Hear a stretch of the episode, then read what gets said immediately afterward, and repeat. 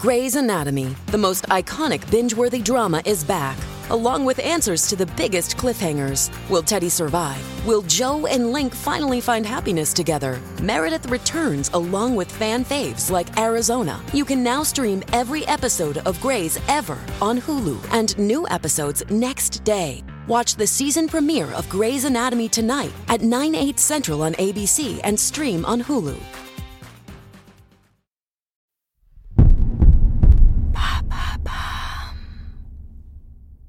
Enregistrement de l'épisode 1 de Homicide, l'affaire au roman pour Bababam. C'est l'histoire d'un incroyable mensonge qui finit dans le sang. Pendant 18 ans, Jean-Claude Roman a fait croire à tout le monde, y compris à sa propre femme et à ses enfants, qu'il était un grand médecin, chercheur à l'OMS. En janvier 1993, le faux médecin assassinait sa femme, ses deux enfants et ses parents.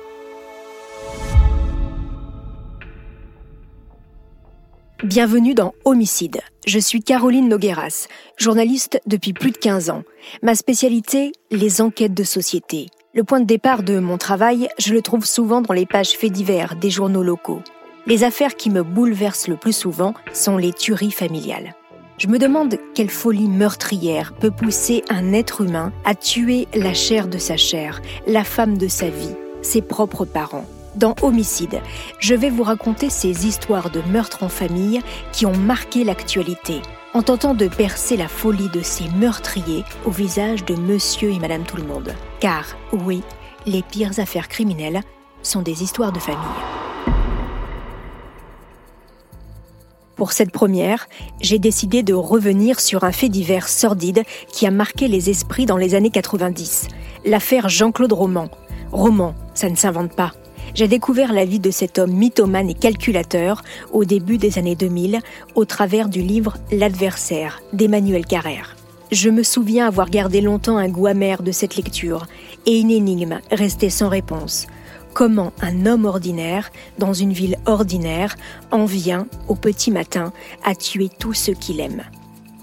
Cette histoire n'est pas sans rappeler un autre fait divers tout aussi sordide, survenu une décennie plus tard. L'affaire Xavier Dupont de Ligonnès, qui lui aussi tuait femme et enfants avant de s'évaporer dans la nature.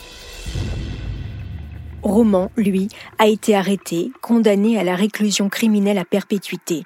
Il a purgé sa peine, 25 ans de prison plus exactement. En 2019, il a été libéré. Voici l'histoire de Jean-Claude Roman, faux médecin, escroc et mythomane.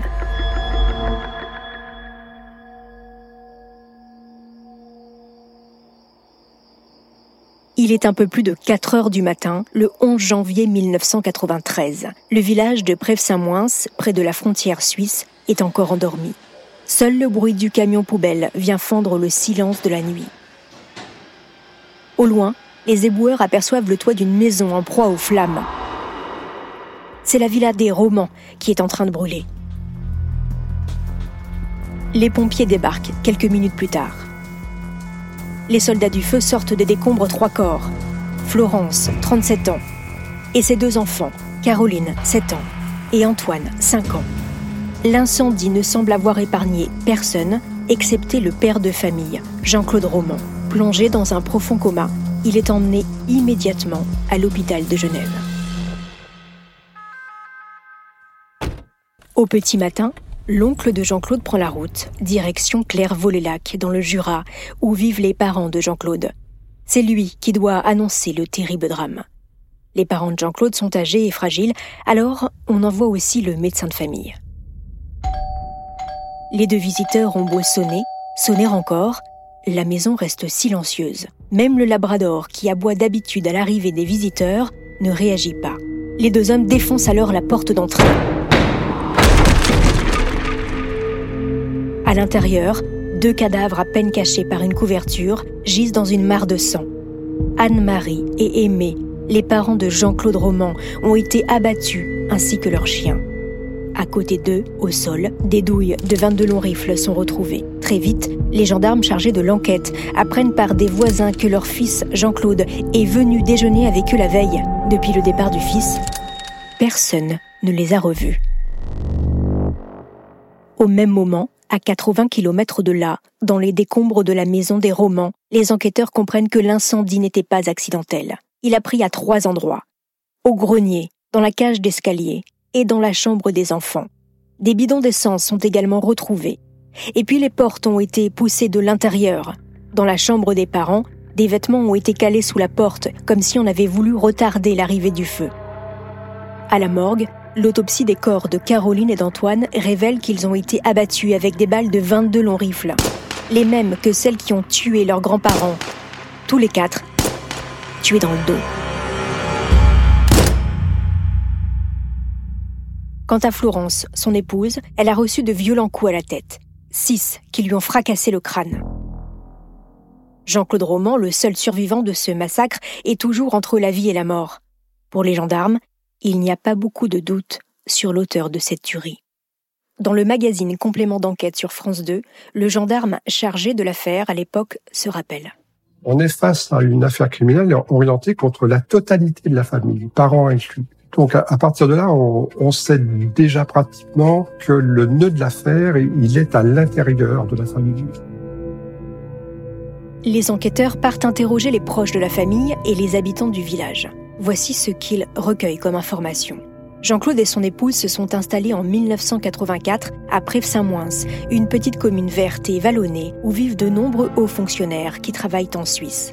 Roman est un éminent médecin de l'Organisation mondiale de la santé, basée à Genève. Il est aussi chercheur à l'INSERM. Le docteur Roman est réputé dans le monde entier. Sa spécialité, les cultures cellulaires. Sa femme, Florence, est pharmacien. Elle fait parfois quelques remplacements à l'officine du village, mais elle s'occupe surtout de ses deux adorables enfants, Caroline et Antoine.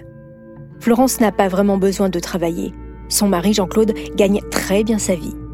C'est une famille discrète, agréable et bien intégrée. Une famille idéale en somme. Toujours dans complément d'enquête, le gendarme raconte. Le scénario, c'est une famille qui a l'air heureuse, belle maison, c'est un médecin réputé, euh, donc belle situation, on est dans le pays de Gex, une jolie femme, de beaux enfants. Euh, on peut dire un peu la maison du bonheur. Le massacre de la famille Roman continue à faire la une des journaux. C'est d'ailleurs après avoir entendu les informations qu'une certaine Chantal appelle la gendarmerie. Elle a une révélation à leur faire. Chantal est dentiste, elle est divorcée. Elle a vécu à Prèves-Saint-Moins avant de déménager à Paris. Elle est la maîtresse de Jean-Claude. La veille de l'incendie, son amant l'a violemment agressée dans la forêt de Fontainebleau alors qu'il se rendait à un dîner chez Bernard Kouchner, un ami de Jean-Claude. Elle a cru mourir. Après une heure à tourner dans les bois à la recherche de son chemin, Roman s'est arrêté. Il a ouvert le coffre de sa voiture pour, lui a-t-il dit, récupérer un cadeau qu'il souhaitait lui offrir, un collier. Il lui a ensuite demandé de se retourner pour lui placer le bijou autour du cou mais à la place, il l'a violemment aspergée de gaz lacrymogène. Elle a aussi reçu des décharges électriques dans le ventre. Puis, Jean-Claude l'a étranglée. Chantal s'est débattue. Elle l'a supplié d'arrêter en lui demandant de penser à ses enfants. Jean-Claude s'est figé, a desserré ses mains autour de son cou, puis lui a expliqué que tout ça, c'était à cause de son cancer, son lymphome et de ses médicaments qui le rendaient dépressif. Puis, il l'a ramené chez elle, à Paris, en lui demandant de ne rien dire pour ne pas ruiner sa carrière. Les gendarmes s'intéressent à présent au travail de Jean-Claude Roman. Ils veulent entendre les collègues de ce chercheur si réputé. Alors, ils appellent le siège de l'OMS à Genève. La standardiste a beau chercher, chercher encore dans son listing. Non, vraiment. Elle est bien désolée, mais aucun roman n'est répertorié. Au service des ressources humaines, même constat, ce nom leur est totalement inconnu. Quant à l'INSERM, personne n'a jamais entendu parler de cet homme. Les enquêteurs appellent alors l'Ordre des médecins à Paris. Même réponse. Il n'existe pas de docteur Jean-Claude Roman. Et à la faculté de Lyon alors, où Roman dit avoir étudié? Eh bien non, aucun élève de ce nom n'a jamais obtenu de diplôme de médecin. Mais à bien y regarder, si, il y a bien eu un étudiant qui porte ce nom, mais il n'a jamais dépassé la deuxième année. Il s'est réinscrit 12 fois en deuxième année. Il ne l'a jamais validé. Il n'a même jamais assisté au cours. En quelques coups de fil, les enquêteurs viennent de mettre au jour une énorme imposture. Jean-Claude Roman n'a ni diplôme ni métier. À nouveau, le gendarme chargé de l'enquête explique sur France 2. On sait immédiatement qu'en fait, il n'est pas médecin à l'OMS et on saura un peu plus tard qu'il n'est pas médecin du tout. Deux jours après l'incendie, Jean-Claude Roman est sorti du coma. Il est transféré en médecine pénitentiaire à Lyon. Il est temps d'aller l'interroger. Devant le juge chargé de l'affaire, le procureur et son substitut, Roman commence par tout nier. Il se renferme dans le mensonge, raconte qu'un homme en noir s'est introduit dans sa maison et a tué toute sa famille. Puis, il change de version. La mort de ses parents, il l'ignorait totalement. Mais après sept heures d'interrogatoire, Jean-Claude Roman craque et avoue tous les crimes.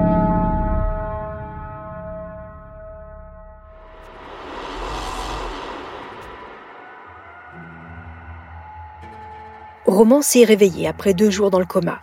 Interrogé par le juge chargé de l'affaire, il finit par craquer et avoue ses crimes.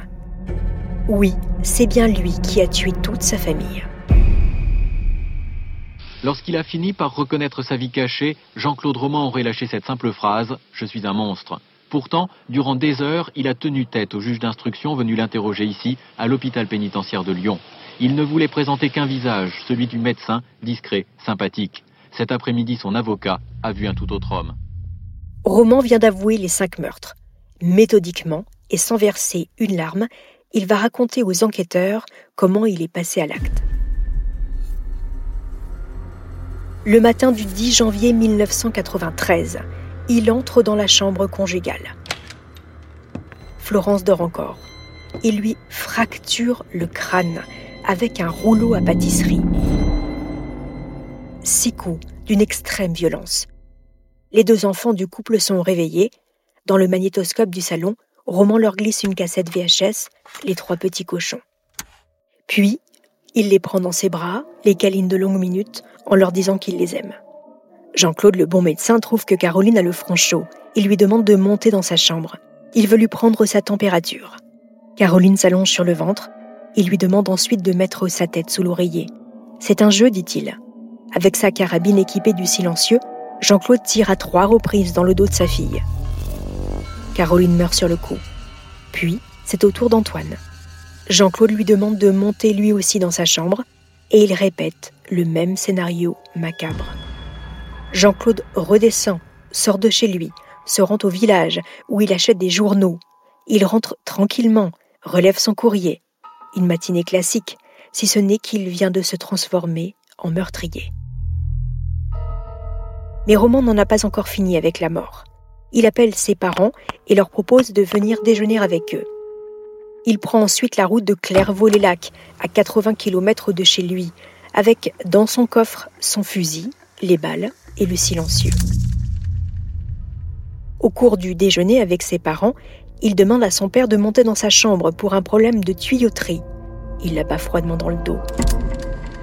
Puis, il demande à Anne-Marie, sa maman, de le rejoindre dans la chambre pour un problème de radiateur électrique. Là encore, trois balles dans le dos. Le chien non plus n'est pas épargné. Il se rend ensuite à Paris pour rejoindre sa maîtresse. La suite, on la connaît. Après sa tentative d'assassinat ratée, il roule toute la nuit et rentre chez lui au petit matin, Tel un zombie, Roman passe toute sa journée devant la télé à zapper d'un programme à un autre. Les cadavres de sa femme et de ses enfants sont juste au-dessus de lui. À 22 heures, il répand de l'essence dans la maison. À 4 heures du matin, il avale des somnifères et des barbituriques. Puis, il met le feu. Le crime presque parfait. Sauf que lui sera sauvé des flammes. Une question est à présent sur toutes les lèvres. Pourquoi Roman a-t-il tué les êtres qu'il aimait le plus Sa femme, ses enfants et ses parents? Quel est le mobile de ce quintuple meurtre? Mesdames, Messieurs, bonsoir. C'était un film, Sept morts sur ordonnance. Depuis la nuit dernière, c'est une tragique réalité. Un médecin, Jean-Claude Roman, âgé de 38 ans, employé à l'Organisation mondiale de la santé à Genève, avec une carabine 22 longs rifles, a tué à Clairvaux-les-Lacs, son père et sa mère, Aimé et Anne-Marie euh, Roman, et à Prévessin-Moins, dans l'Ain, sa femme, Florence, âgée de 37 ans, sa fille de 8 ans, Caroline, et son fils de 5 ans, Antoine. Sur le pare-brise de la BMW de Jean-Claude Roman, les gendarmes ont retrouvé un mot qu'il a griffonné. Un accident et une injustice peuvent être à l'origine d'un grand drame. Pardon. Pour l'heure, cette phrase reste une énigme. Dans l'entourage de Jean-Claude Roman, c'est la stupéfaction. À la tristesse s'ajoute la colère. Et à la colère, l'incompréhension. Roman, meurtrier, menteur et manipulateur. Comment ont-ils fait pour ne rien voir pendant toutes ces années? Le meilleur ami de Jean-Claude, le docteur Thierry Deveau, se rappelle dans l'émission Faites entrer l'accusé d'une soirée durant laquelle Roman excelle dans l'art de la manipulation. On a parlé de tas de choses, hein, enfin, on a, abordé des sujets médicaux, effectivement, de ce qu'il faisait, de sa recherche, de son, de son travail. Il est parti de la soirée le premier parce qu'il habitait le plus loin.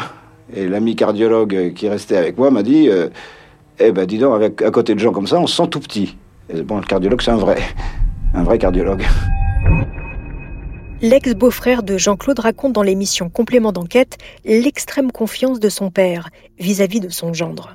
C'est mon père qui était très admiratif par, ah oui, Il le prenait en référence souvent. Il dit tiens, il faut que je demande à Jean-Claude ce qu'il en pense, etc. Ah, mon père était très très heureux hein, de, cette, euh, de cette union. Hein. Si Roman n'est pas celui qu'il prétend être, sa maison cossue, sa BMW, l'école privée des enfants, ses voyages, les cadeaux pour sa maîtresse, Bref, son train de vie de notable. Comment l'a-t-il financé pendant près de deux décennies? En fouillant dans les comptes du faux médecin, les enquêteurs découvrent qu'il a dépensé chaque mois pendant des années entre 45 et 67 000 francs, entre 6 800 et 10 000 euros. Dans les relevés bancaires de Roman, pas de salaire bien sûr, mais de nombreux virements bancaires qui proviennent tous de ses proches. Pour leur soutirer l'argent, Roman ne recule devant aucun mensonge. Il raconte que, du fait de son statut à l'OMS, il aurait accès à des placements en Suisse à des taux d'intérêt allant jusqu'à 18%. La belle famille de Jean-Claude tombe dans le panneau et lui confie de grosses sommes d'argent, toutes leurs économies. Même chose pour sa maîtresse, qui lui remet en liquide le montant total de la vente de son cabinet dentaire de Prèves-Saint-Moins, soit l'équivalent de 190 000 euros. Écoutez l'explication du gendarme à l'époque chargé de l'affaire. Il s'exprime sur France 2. C'est un membre de la famille, il est aimé, euh, il, est gentil, euh, il n'est pas connu pour être pingre, euh, il est honnête, il est considéré comme honnête. Il n'y a aucune raison que les membres de sa famille ne lui fassent pas confiance et ne lui confient pas cet argent. À l'automne 1988, Pierre Crollet, le père de Florence, fait des travaux dans sa maison de famille avec Jean-Claude. Il fait une mauvaise chute. Il meurt quelques jours plus tard. La famille de Florence décide de vendre la villa et demande bien sûr à Jean-Claude de s'occuper de la vente de cette maison. Les 650 000 francs de la vente sont entièrement confiés au docteur Roman pour qu'il les place en Suisse. Mais bien sûr, il n'y a jamais eu le moindre compte en Suisse.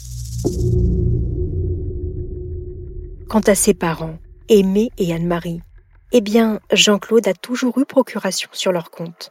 Il va donc le vider petit à petit, sans qu'il ne s'en inquiète. Rien n'arrête le manipulateur, qui va même vendre de faux médicaments à son pauvre oncle atteint d'un cancer. Un soi-disant traitement expérimental. Prix de l'arnaque, 13 000 euros. L'oncle décédera un an après. Jean-Claude, au fond de lui, sait bien qu'il suffirait d'un petit grain de sable pour gripper toute cette mécanique. Mais tant que ça tient, pourquoi s'arrêter? L'énorme escroquerie va donc perdurer pendant 18 ans, jusqu'au jour où un événement va faire basculer tragiquement le destin des romans.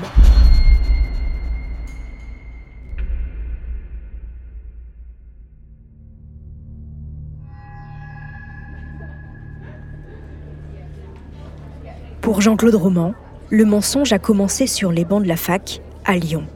Jean-Claude est amoureux d'une de ses lointaines cousines, Florence Crollet, une jolie brune, aux yeux pétillants.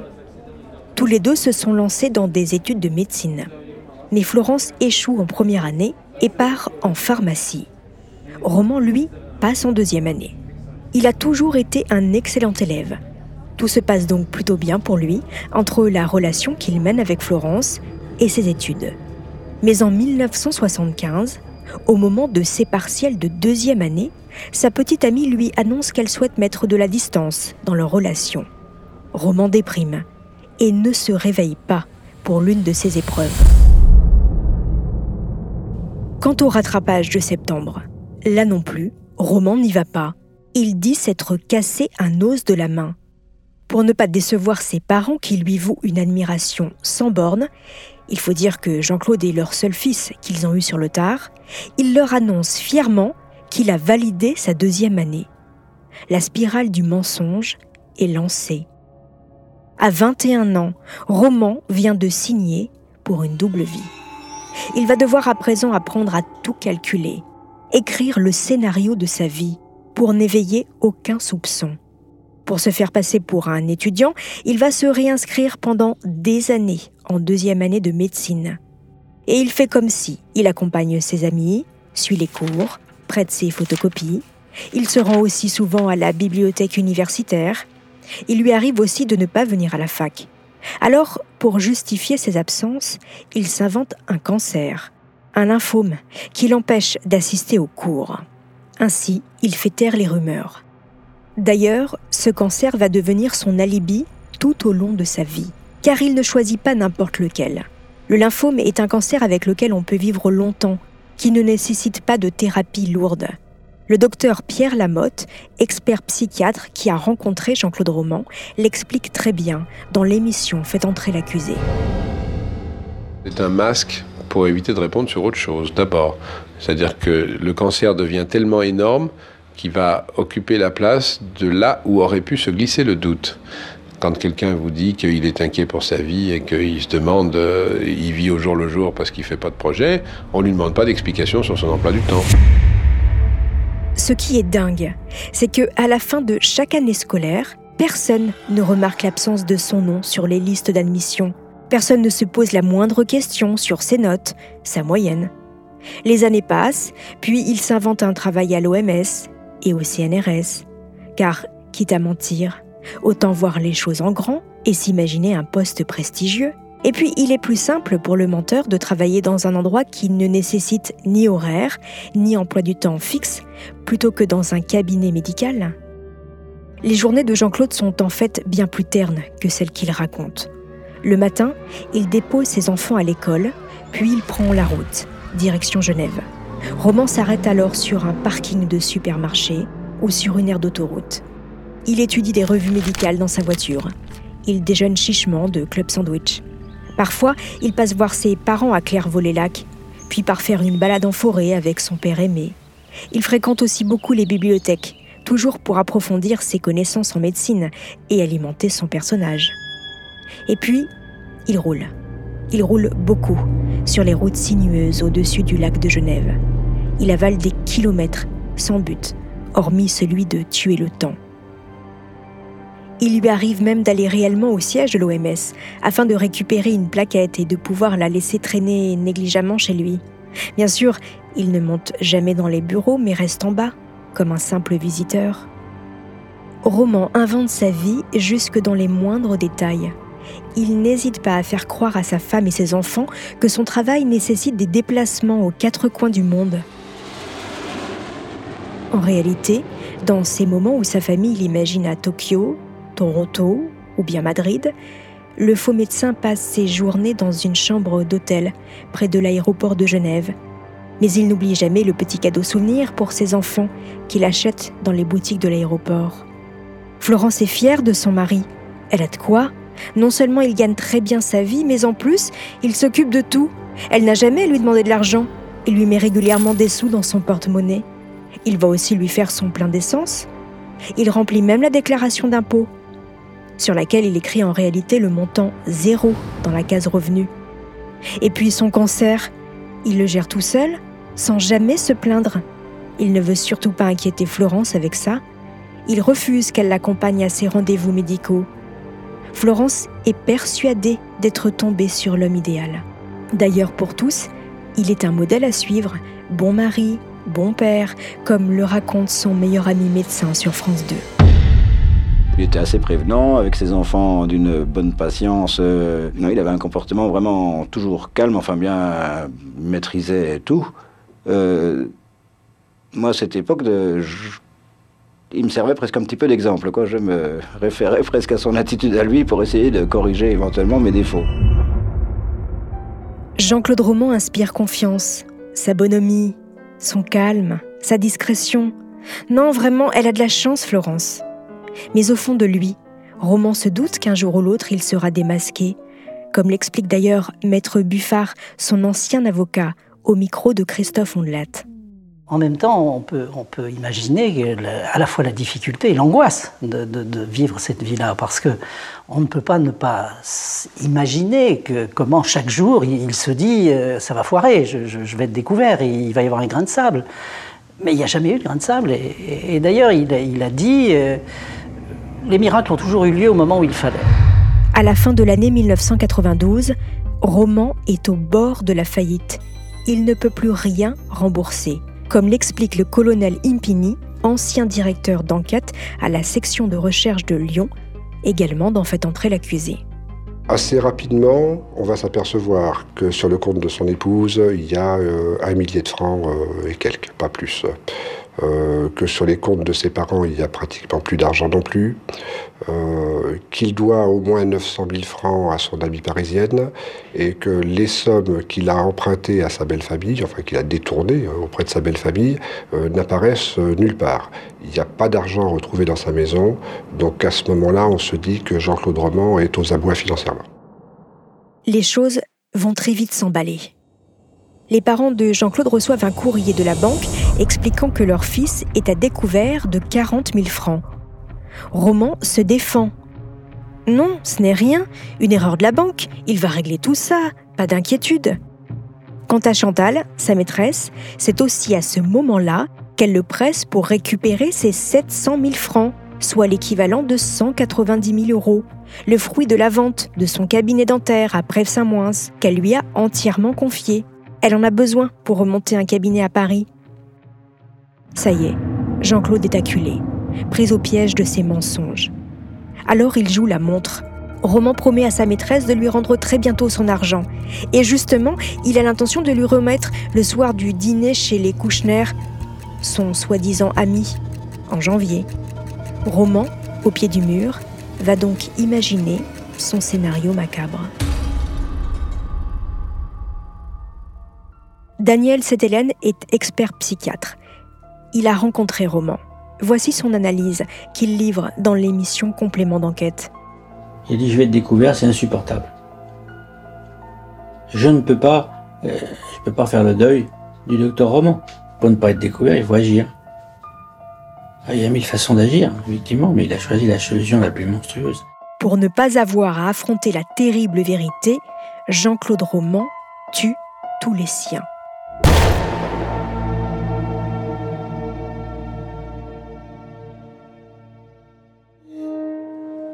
En ce jour d'été 1996, la foule se presse en masse pour venir voir le monstre. Celui qui a tué toute sa famille. Florence, sa femme, ses deux enfants, Caroline, 7 ans, et Antoine, 5 ans, ainsi que ses parents. Sa belle famille, les juges, les journalistes, les badauds, tous attendent les explications du tueur pourquoi s'être fait passer pendant 18 ans pour un ponte de la médecine, chercheur à l'OMS et au CNRS, alors qu'il errait en réalité sur des parkings de supermarchés? Comment Roman a-t-il osé mettre sciemment sur la paille tous ses proches pour s'assurer un train de vie de notable? Et enfin, comment a-t-il pu se transformer en meurtrier? Ce 25 juin 1996, l'ouverture du procès fait la une de tous les journaux. Une double vie suivie d'un quintuple meurtre, 20 ans de mensonges qui prennent fin en une journée sanglante. Voilà résumé l'affaire Roman, Roman du nom de l'accusé dont le procès s'est ouvert cet après-midi à Bourg-en-Bresse devant les assises de l'Ain. Jean-Claude Roman, 42 ans, escroc et mythomane, faux médecin, vivant de la crédulité des autres, est accusé des crimes les plus atroces, assassinat de sa femme, de ses deux enfants de 5 et 8 ans et de ses parents de 69 et 74 ans. Ce sont maintenant les jurés et les psychiatres qui vont se pencher sur son cas. Devant le palais de justice de Bourg-en-Bresse, c'est l'effervescence, l'ambiance électrique des grands procès. Les gens sont si nombreux qu'une deuxième salle est installée avec un écran géant pour retranscrire les débats.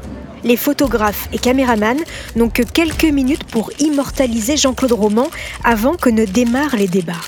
Alors que tout le monde attend le visage d'un monstre, c'est un homme effacé, timide, au regard fuyant, cerclé de lunettes, qui arrive, menotté, dans le box des accusés. Il est dégarni, a le teint blafard et les traits tirés, accentués par son costume noir de deuil. C'est cette image que découvrent les journalistes qui suivent le procès à l'époque tassé dans son box vêtu de noir avec une large calvitie et des lunettes, Jean-Claude Roman a une vague ressemblance avec Monseigneur Gaillot, les yeux bleus en moins. C'est la dérive de toute une vie, débouchant sur cinq assassinats à partir de rien, d'un échec. Les premières heures du procès, Yvette Vellner, la présidente du tribunal, va tenter de comprendre qui était Jean-Claude Roman avant qu'il ne décide de vivre avec un double. Jean-Claude est un jeune garçon solitaire. Son père, Aimé, est forestier. Sa mère, Anne-Marie, ne travaille pas. Elle a une santé fragile. Ce sont des gens simples, qui ne roulent pas sur l'or. Ils ont eu Jean-Claude sur le tard, sans jamais réussir à avoir d'autres enfants. Le jeune garçon est couvé à l'excès par ses parents, ses oncles et tantes. Jean-Claude est un très bon élève, toujours premier de la classe, et du genre à ne pas faire de vagues, comme se souvient d'ailleurs l'un de ses anciens professeurs dans le documentaire de Gilles Caillat. Ben, c'était un élève comme on en souhaiterait beaucoup. C'est un très bon élève, ce qu'on appelle un brillant élève, et en plus un charmant petit garçon, avec peut-être tout de même une, une certaine solitude qui venait de son statut enfin, d'enfant unique mais je pense quand même que c'est quelqu'un dont on attendait beaucoup. Il promettait beaucoup et on attendait beaucoup. D'une voix chevrotante, Jean-Claude va dérouler la suite de sa vie, celle qu'il s'est construite avec Florence. Son mariage en 1980, son arrivée dans le pays de Gex, près de la Suisse, à cause de son supposé poste à l'OMS, sa vie mondaine au milieu des notables, la naissance de ses enfants, Caroline en 85, puis Antoine, deux ans plus tard il relate à nouveau ses journées sur des parkings, sa solitude de chaque instant, ses escroqueries pour assumer son train de vie. Yvette Vellner l'interroge sur tous ses faux et sa relation avec sa femme, son mensonge au quotidien. Et voici ce qu'il dit. Ce qui est dramatique, c'est que j'ai réussi à masquer ce déséquilibre par un faux équilibre qui a trompé tout le monde. Moi le premier, je me voyais tel que les autres me percevaient. Jean-Claude inspire tellement confiance poursuit son jeu de rôle. Au troisième jour du procès, vient le moment de relater ses crimes. Jean-Claude raconte de manière chirurgicale chacun de ses gestes. Il a le regard perdu de celui qui cherche à prendre de la distance avec l'atrocité de ses actes. Sa femme a été retrouvée avec un fort taux d'alcool dans le sang, mais Jean-Claude botte en touche. Il ne se rappelle pas. Il dit je suis incapable de dire ce qu'il s'est passé entre le moment où je consolais Florence sur le canapé et le moment où je me suis retrouvé avec un rouleau à pâtisserie ensanglanté. Roman poursuit. Je savais qu'après avoir tué Florence, j'allais aussi tuer Caroline et Antoine. Il raconte, comme devant les enquêteurs trois ans plus tôt, les derniers instants avec ses enfants. Les longs câlins devant le dessin animé, la prise de température, l'oreiller sur la tête, puis les balles dans le dos. La salle, tétanisée, étouffe un cri. On entend des pleurs. Ensuite, il raconte la mort de ses parents, d'abord son père, puis sa mère, et puis Roman confesse. En quittant Clairvaux, j'ai eu le même geste que d'habitude. je me suis retourné pour regarder le portail et la maison, car mes parents étaient âgés et malades. Je me disais que c'était peut-être la dernière fois que je les voyais. Il poursuit, tente d'expliquer l'inexplicable. Jean-Claude ne voulait pas faire subir à sa famille l'intolérable mensonge. Dans son esprit, mieux valait que ses proches meurent plutôt qu'ils sachent. Et puis Jean-Claude Roman, jusqu'à présent sans émotion, va finir par craquer là où personne ne l'attend. Oui, il va craquer au moment où la présidente du tribunal lui dit cette simple phrase ⁇ Vous avez même tué votre chien ?⁇ À ce moment-là, l'accusé explose, pousse un râle, se frappe, tape du pied. La salle est stupéfaite. Jean-Claude révèle que ce chien était en fait le seul à qui il osait faire des confessions. Et puis, c'était le meilleur ami de Caroline. Il devait le tuer pour qu'il rejoigne sa fille. Les réactions de Jean-Claude Roman sont déroutantes. De quoi souffre-t-il? Quelle est sa pathologie? Voici l'analyse de l'expert psychiatre Daniel Sétélène dans l'émission Complément d'enquête. Ça, c'est l'expertise que nous avons écrite euh, lorsque nous avons rencontré Jean-Claude Roman en 1995. La conclusion, elle est, facile. Euh, une pathologie narcissique grave avec mythomanie, c'est tout. Pas une pathologie psychiatrique, une pathologie narcissique, psychologique, avec mythomanie, froideur affective, investissement massif des apparences au détriment de la profondeur.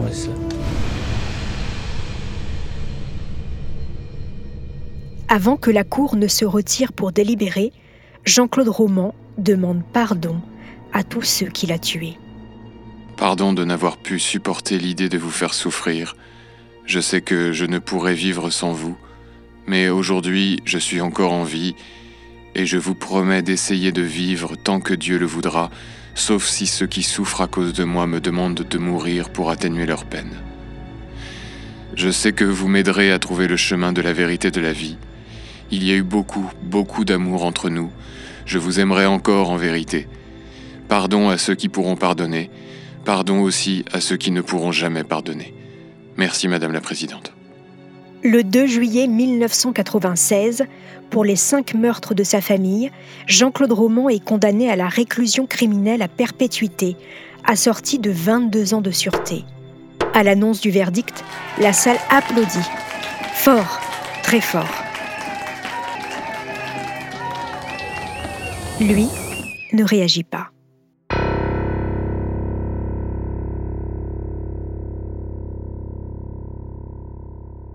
Après son enfance solitaire et étriquée, suivie de 18 ans de mensonges, la troisième vie de Jean-Claude Roman commence à 39 ans, derrière les barreaux. L'homme se révèle un détenu modèle, très pieux, voire mystique. Il étudie beaucoup, passe des diplômes. Ses co-détenus n'hésitent pas à le consulter pour des problèmes de santé, auxquels Jean-Claude répond toujours avec sérieux. Il travaille aussi. Pour la première fois de sa vie, il a un vrai travail. Il restaure des archives radiophoniques et il excelle dans sa fonction. Il forme même d'autres détenus. En avril 2019, après une deuxième demande de remise en liberté, Jean-Claude Roman est libéré. Il aura passé 25 années en prison. Il est âgé de 65 ans. Bracelet électronique au pied, il se réfugie dans une abbaye en race campagne, aux côtés de 52 moines au mode de vie rigoriste, faites de prières en latin et de travaux d'entretien. Deux ans d'une vie monacale, éloigné de l'agitation de la ville, avec l'interdiction formelle de s'approcher de son ancienne belle famille. Quand les deux ans seront passés, nul ne sait ce que Jean-Claude Roman deviendra.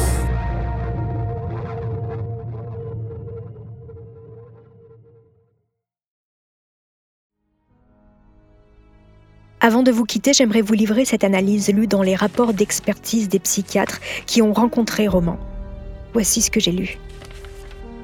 Jean-Claude Roman s'est construit sur une mystification qui est purement narcissique. Les autres ne sont qu'un prolongement, des faire-valoir de lui-même. Il doit tuer tout le monde pour ne pas que les autres découvrent qu'il est un minable. Puis, il doit se donner la mort. Mais là, les avis divergent. Certains pensent que Roman n'a jamais réellement voulu mourir. Voilà, Roman reste une énigme pour tous. Il s'est muré dans le silence, en gardant sa vérité pour lui.